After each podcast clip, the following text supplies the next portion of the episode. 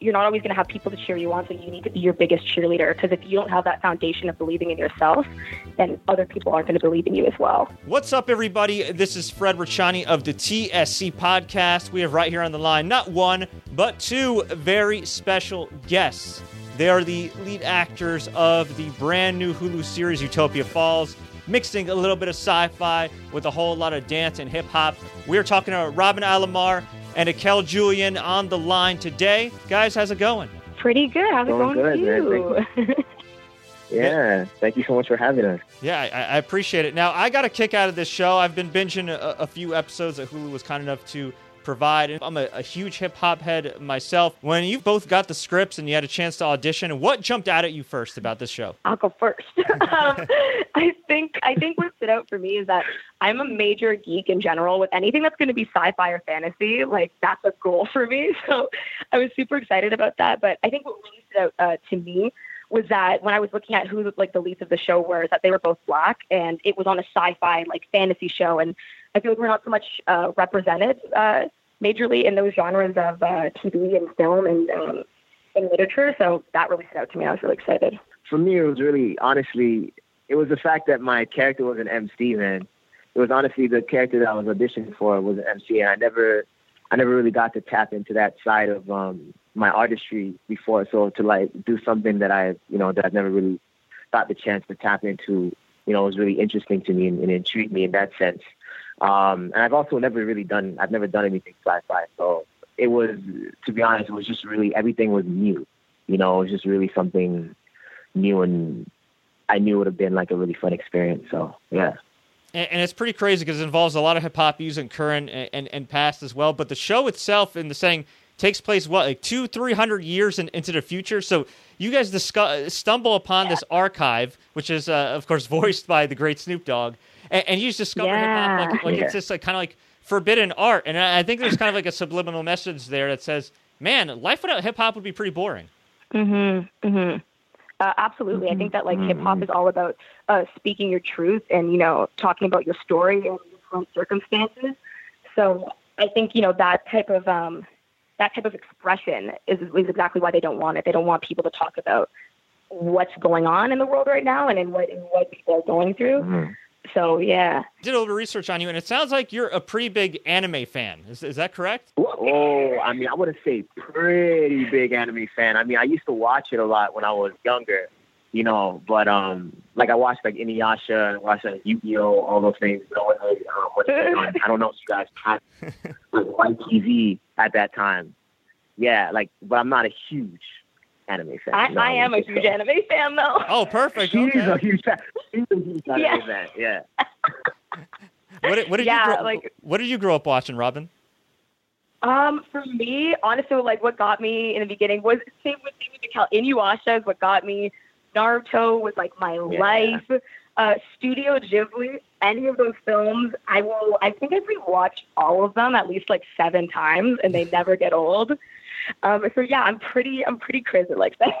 I love anime. Hey, nothing wrong with that. I, I love anime too. I grew up actually a, a humongous uh, Dragon Ball fan and, and, and Tenchi Muyo fan from. Yeah, yeah, yeah. yes, I Cal. That's a Cal. Yeah, Cal the Dragon Ball fan. Yeah, yeah I'm, all- I'm, all- Yeah, I'm all about that life. Dragon Ball. So, so when y'all got the script and you saw it, and, and with any kind of sci-fi series or anything or, movie, there's always a, its own type of lore. It's always its own type of story. And, you know, obviously, knock on wood, you guys get renewed for season two and May seasons beyond beyond that. You know, they, they all essentially create their own universes. You know, the director, the producers, and everything else, and you know, the actors really need to be into it to sink their teeth into it. When when you got when you got the script, what jumped out at you based on your, your love or your past love, of Akiel, for anime that said, all right, this is something I really want to dive into. Um, honestly, it was it was Bodhi's it was Bodhi's story that I that really drew me to the project. Um, because you know he was just a kid who I can tell he had he struggled with self identity. You know, he struggled with self identity. He didn't necessarily know where he really fit in in their society. He always believed that there was there was something bigger than what he than than what he's been taught. You know, so um, it was really and it was was mainly his desire to to want to you know find that thing you know discover discover discover that thing that you know that he's longing for you know. So and he and and through the use of hip hop, you know, he was able to, you know, um, find that self identity. You know, he found something that he could identify with, and you know, with that, he kind of um, put the pieces together to, um, you know, speak his truth, right? Because that's what hip hop helped him do, is help him speak his truth. A lot of the things that he was he was thinking of, you know, or you know, he uh, he believed in, he didn't necessarily know how to articulate it, but with hip hop, um, the genre helped him to to do so, you know. So yeah, that's what that was. Yeah. With you two, yeah, you two are, are very young in showbiz, have been on the Canadian scene for a while. Now transitioning not just on, on a show that, that's featured in Canada, but now in the states with Hulu, which is obviously a, a massive platform.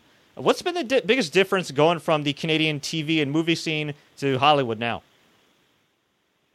Uh, well, I think for me, uh, this is this is like my first major project. So this is like my kind of anything. So this is I think the transition in general from just going uh, like having you know a larger role on a show and just being on like a bigger set and whatnot um, was was really really crazy. It was really crazy, especially being on set. Like we had this massive massive sound stage, and I feel like I've never been on something like that before and it really that's what really kicked in for me was that wow this is a big production was like look at the set that we're on this is crazy that's awesome. And and when you two auditioned i mean uh, of course it's not just for saying your lines it's also hitting the moves and, and, the choreography as well. Was it a little more complicated than some other roles you guys have uh, auditioned for in the past? Yeah yeah. I mean um well the whole i'm a dancer first right? I'm a dancer first, so the dance court, the choreography um, part of the part of the process wasn't wasn't as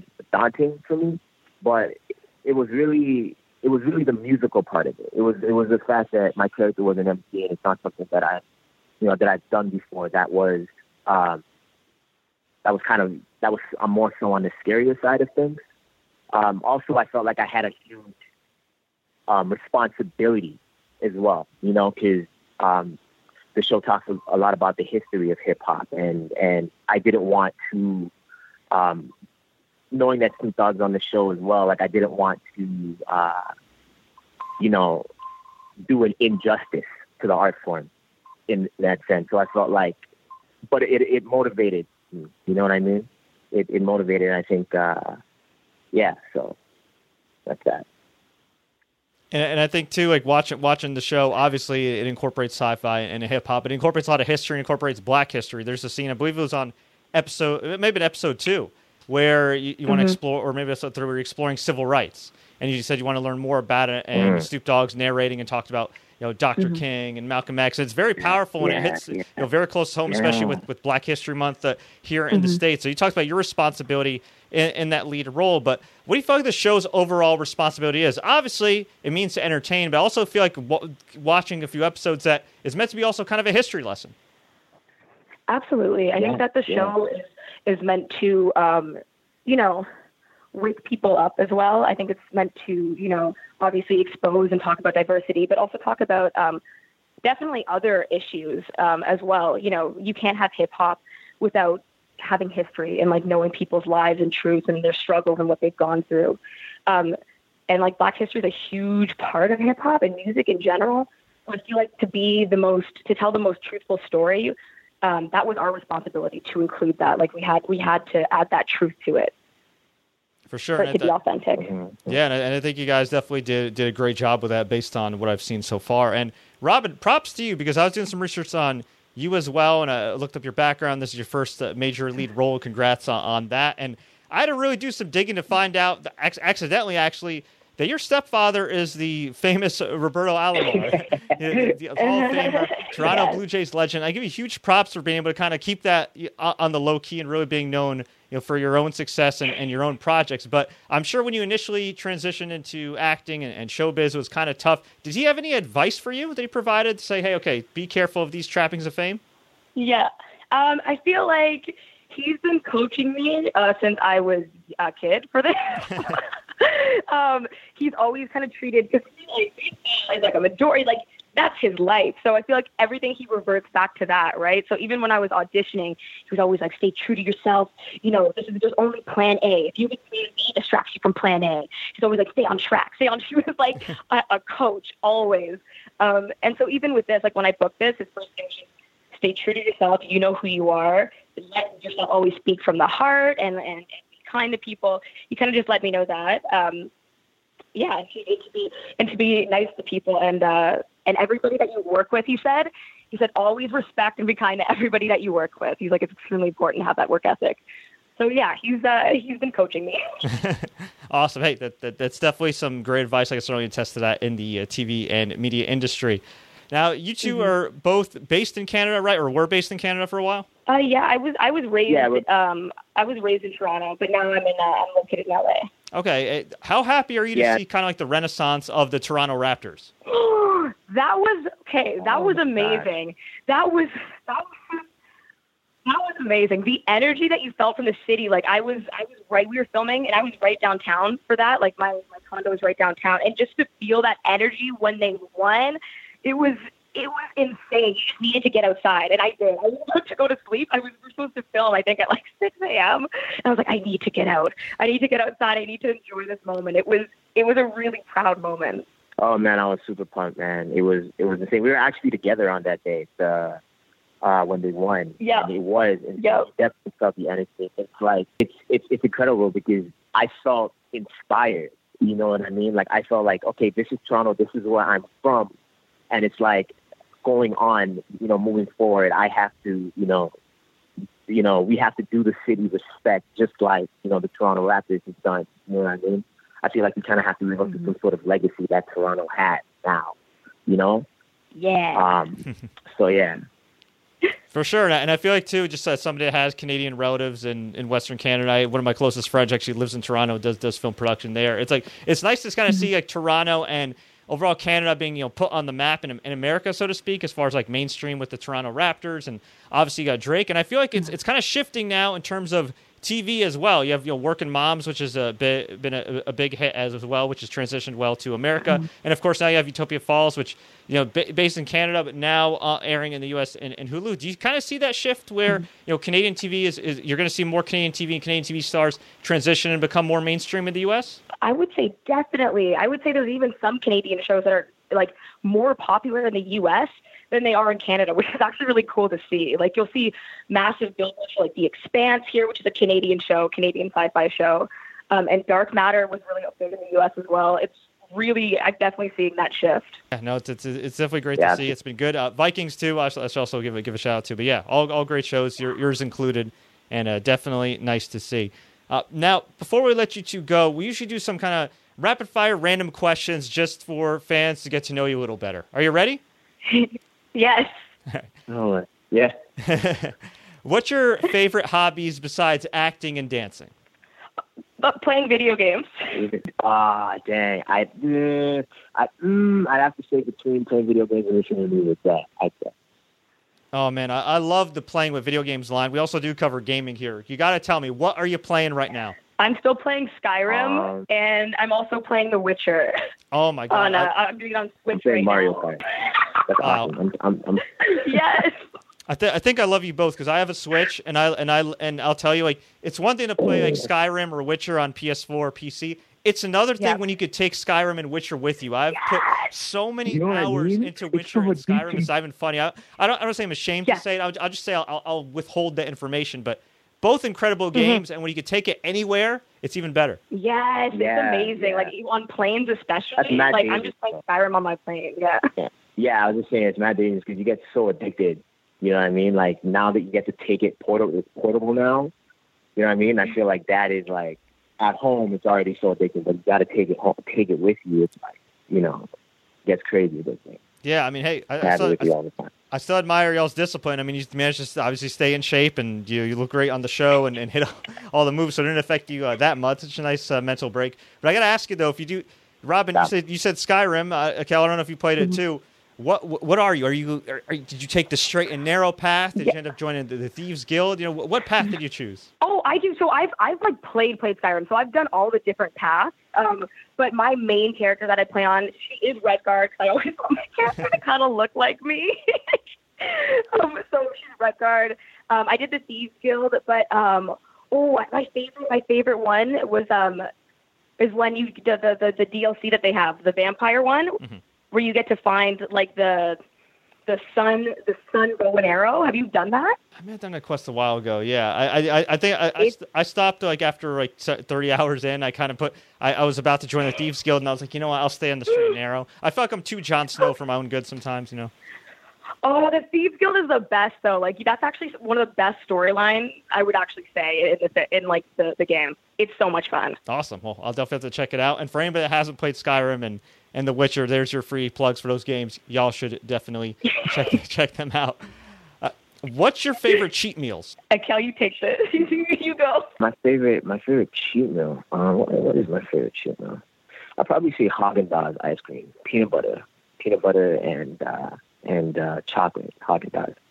It's my favorite cheat meal. cheat Snack. That's good. I like the, I like. I say pizza.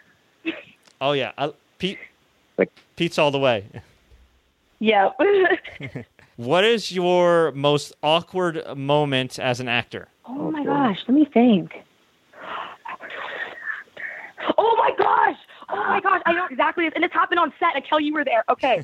my most awkward moment as an actor is when um, we were all in like a group scene together, like all of the main cast. And um and we're about to do this scene and we actually start the scene, and I look over to Mickey, and I'm talking to him, and I say something serious. I think it's the first time that we see the archive. I'm like, I'm like, oh, look at this. All of a sudden, my face does a full twitch on like the left side. Like my face fully twitches, and I didn't think that he would notice.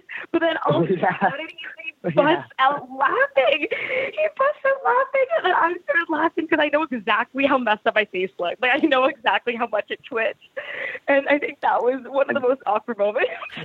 That's awesome. That was in the middle of the take two, right? Yep. Yeah, we were filming. Was we it when you when you were doing your coverage? Wow. That's yeah. yeah. That, that, that's great. Akiel, do you have one?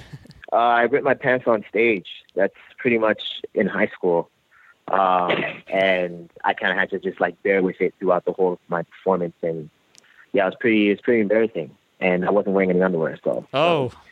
That was the worst. That was the worst for me. So. Oh man. I don't know if anybody noticed. They definitely did. I'm sure they did. wow. Oh, as, as, the old say, as the old saying goes, times are rough. All right. what What's your favorite spot in Canada? If I was traveling, say to like Toronto or, or somewhere that's your, your, your, favorite city, what, what's somewhere you would recommend a Canadian tourist? I really like I really like the Harbourfront um, in Toronto. Like I would say, as a tourist to go, I, I like the Harbourfront in the summer, obviously, um, I used to live by there, so I think it's really, really pretty. It's right by the water, and there's like little bars there and stuff. So I'd say the harbor front. Yeah. I'd say Center Island. I'd say Center Island because you get to take the ferry boat across, and you know there's a lot of stuff on there. There's a beach, um, and there's like uh, there's a maze as well.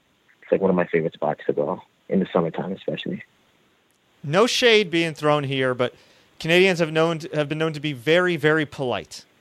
L.A. New York, L.A. New York, usually uh, the the opposite. Was there a bit of an adjustment period going from the politeness of Canadians to the brashness, for lack of a better term, of uh, Los Angelinos? Um, you know what? I think I think in the beginning there was. I think in the beginning there was definitely it's just a different vibe here. I I would say it's a different vibe here. I definitely took some uh some getting used to, but people recognize the politeness here, and I feel like it, I feel like it it, it serves us well. So people are always like, "Wow, you're so nice. Like you're not from here, are you?" And I'm like, "Wow, damn, that's that's the indication." Um, but yeah, I feel like it was a bit of an adjustment. But I feel like when I went to New York, I like fit right in there. So yeah, nothing nothing to say about New York. what is the best piece of advice you give anybody, particularly somebody around your age range who've risen up the ranks uh, pretty young? What's the best piece of advice you give anybody that's hoping to break into show business and have success? Uh, my best piece of advice was uh, to stay connected to your truth. You know, I feel like that's. Um, I feel like if you, you know, you keep that in mind, you know, that's when you know, that's when you really you really become prosperous. You know, if you stay connected to your truth at all times. You know, as an artist, um, that's what makes you an artist. You know, to tell your truth. So that's that's my best piece of advice in any sort of um, compromising position that you may be put in. Be my best piece of advice to any artist out there. Uh, it might sound cheesy, but for real, always believe in yourself. Like always know who you are in your head and like what who you're going to be, what your goal is. Because um, I feel like you know you're not always going to have people to cheer you on, so you need to be your biggest cheerleader. Because if you don't have that foundation of believing in yourself, then other people aren't going to believe in you as well. Um, so I would always say believe in yourself. Yeah, stay true to yourself. Um, and get your content like out there because it's extremely important and we want to see it and we need different voices right now. So that's the advice that I would give. Awesome. Well, Cal, Robyn, I sincerely thank you guys for your time. I know you got a lot going on with the show just dropping, the press tour, and everything else. But uh, thank you all so much. I, have really enjoyed the show. Wish you the very best. I hope that I'll expect the news of season two very shortly. Uh, until then, uh, hope everything uh, goes well and have a great year. Thank you so much. Thank you very much.